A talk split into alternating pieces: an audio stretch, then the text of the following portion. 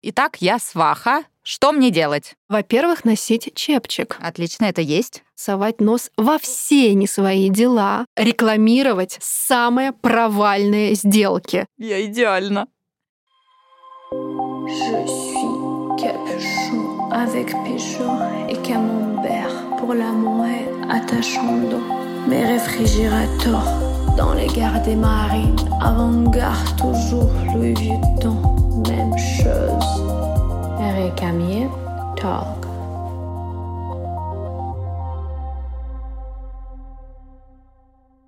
Государь спрашивала меня, что подарить мне на свадьбу. Он хотел было предложить мне должность при дворе, но я отвечал, что лучшим от его величества свадебным подарком будет дозволить мне сидеть в театре в императорской ложе.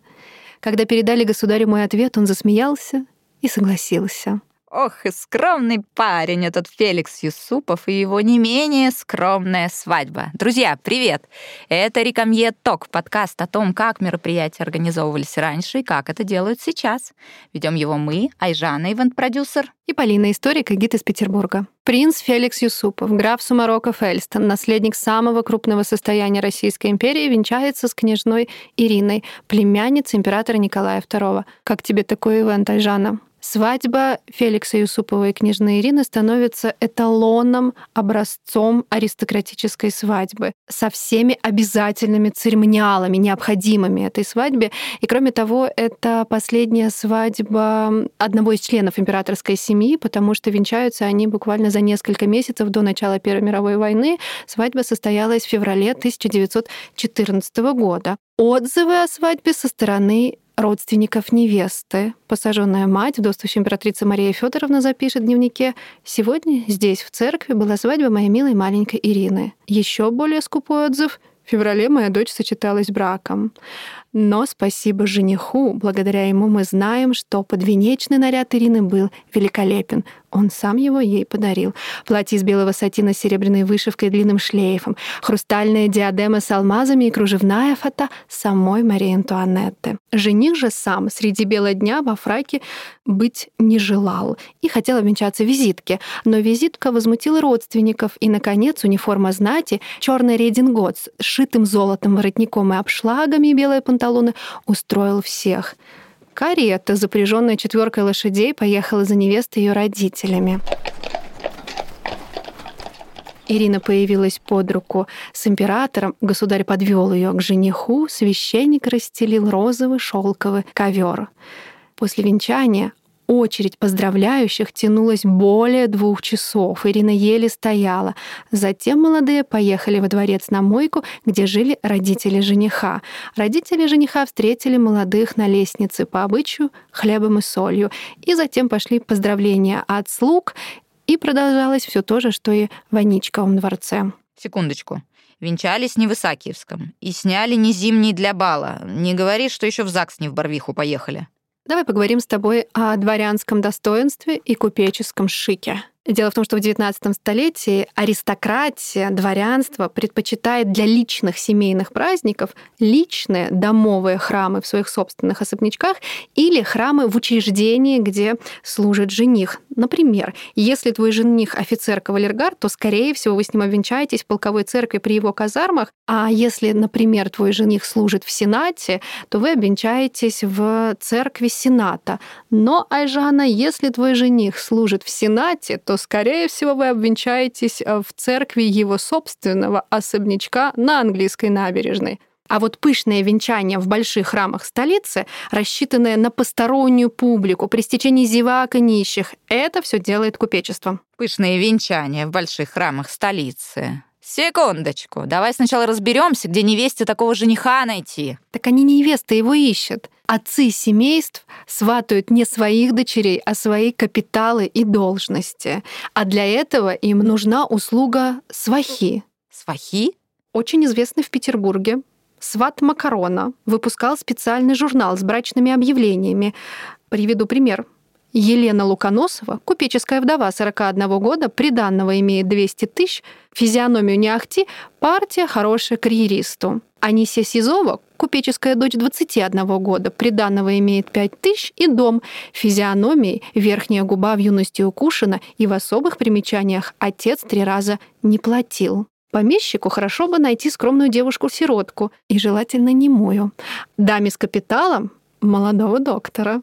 Купчику — вдову с титулом. Однако на самом деле для титулованной вдовы выйти замуж за купца будет браком скорее вынужденным и поступком, унижающим ее достоинство. Потому что дворяне не всегда прибегали к услугам свах. У них для этого были как раз балы в Зимнем дворце и в дворянских собраниях, где и происходило знакомство невест и сговор родителей. И только к концу XIX века даже дворянство стало прибегать к тому, чтобы обратиться за услугами к свахе или свату. Если дворянство может, значит, и я могу. Итак, я сваха. Что мне делать? Во-первых, носить чепчик. Отлично, это есть. По нему узнавали, что ты занимаешься брачными услугами. Во-вторых, тебе необходимо совать нос во все не свои дела, подкупать домашнюю прислугу, чтобы знать, у кого как выглядит дочь, у кого где служит сын, какие долги есть у отца, и уметь рекламировать самые провальные сделки. Я идеально. Ты не только ищешь женихов и невест, ты еще весь процесс организуешь. Передаешь жениху после венчания все приданное, устраиваешь свадебный ужин, приглашаешь гостей, занимаешься поставкой продуктов, общаешься с лавочниками, они тебе за это процент платят. И если, например, жених или невеста не имеют связей, они рассчитывают на твои, чтобы на свадьбе обязательно был генерал, потому что какая свадьба без генерала ФСБ? То есть за определенную плату у тебя есть парочка отставных солдат, которые на свадьбе играют влиятельного родственника жениха или невесты. Все, беру это в услуги агентства. Набор обязательных традиций почти не изменился, потому что церемония свадьбы сложилась еще на Руси, и менялись лишь затем внешние атрибуты. Сначала сватались, потом сговаривались родители о приданном, жениху все еще нельзя было видеть невесту, дружки жениха устраивали ему пьянку перед свадьбой, невеста с подружками устраивали девичник, на котором пели песни и причитания. После свадьбы причитания не заканчивались, особенно если зарплата жениха была не очень. Но и в конце девичника, как и сегодня, приезжали друзья жениха, чтобы купить косу. Сборы невесты тоже устраивали подружки, и помогала им сваха. Венчание традиционно по церковному обряду в церкви. Били бокалы, обсыпали хмелем, монетами, овсом. Родители встречали хлебом, солью, затем следовал пир. Это все очень схоже. Но самое вкусное — это первая брачная ночь. Представь себе, нетопленная изба, входит невеста, и жених преподносит ей главный свадебный подарок. Автомобиль! Хлыст! Невеста кланяется в ноги жениху, снимает с него сапоги, из левого он достает хлыст, бьет ее 3 раза по спине, и начинается ее счастливая семейная жизнь. Унижения на этом не заканчиваются, потому что во время первой брачной ночи дружка жениха ездит вокруг нетопленной избы, размахивая обнаженным кинжалом. А на утро он вбегает в избу, хватает брачную рубашку невесты и бежит демонстрировать ее всем родственникам жениха. Семейная жизнь, конечно, полна радости. Жена сидит на женской половине избы, и только если муж разрешает, она выходит к гостям. Было великим праздником для женского пола, когда мужья из уважения к гостям дозволяли приходить после обеда в столовую и подносить каждому гостю по чарке вина, за что от каждого гостя жена, стоявшая потупив взор, получала поцелуй. Один немец, женатый на русской, сообщал барону Герберштейну, что жена часто докучала ему замечаниями, мол, чего ты меня не любишь? Как же, говорил немец, я тебя очень люблю.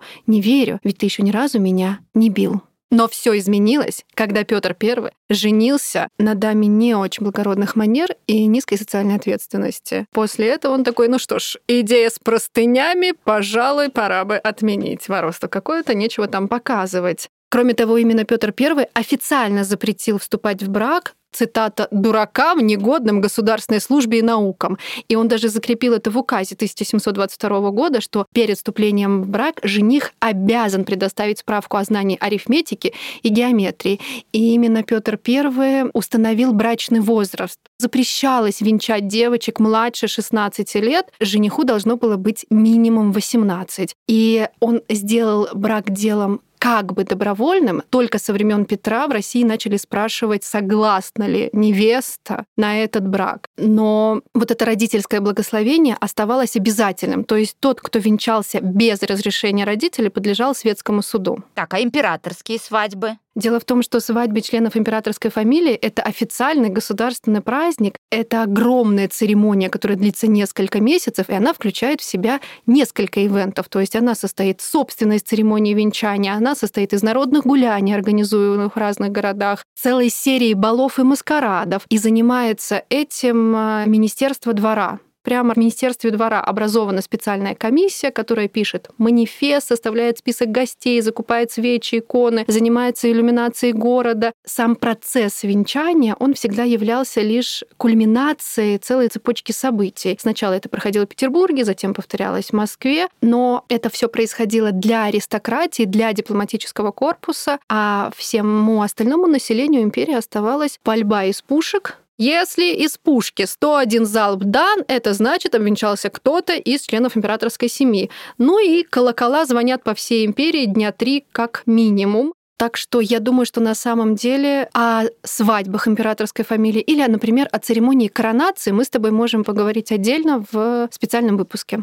Слушай, как здорово, что сейчас свадьба — это скорее про чувства, а не про капиталы. Но произошло это только в декабре 1917 года, когда был подписан декрет о гражданском браке. Это означало, что у женщины наконец-то есть паспорт, ей гарантировано право на образование, на труд и, самое главное, на свободу в вступлении и расторжении брака. Только после этого брак становится союзом, в основе которого лежит любовь и духовная близость людей, а не материальная зависимость и бесправие женщины. А свадьба становится лишь событием, которым можно побаловать себя в частной жизни. Мы хотим поблагодарить за этот выпуск Алину Москаленко, нашего редактора, и креативную команду агентства «Брук». Свадьба — это, конечно, дело хорошее, но я бы хотела поблагодарить Великую Октябрьскую социалистическую революцию за право женщины на развод.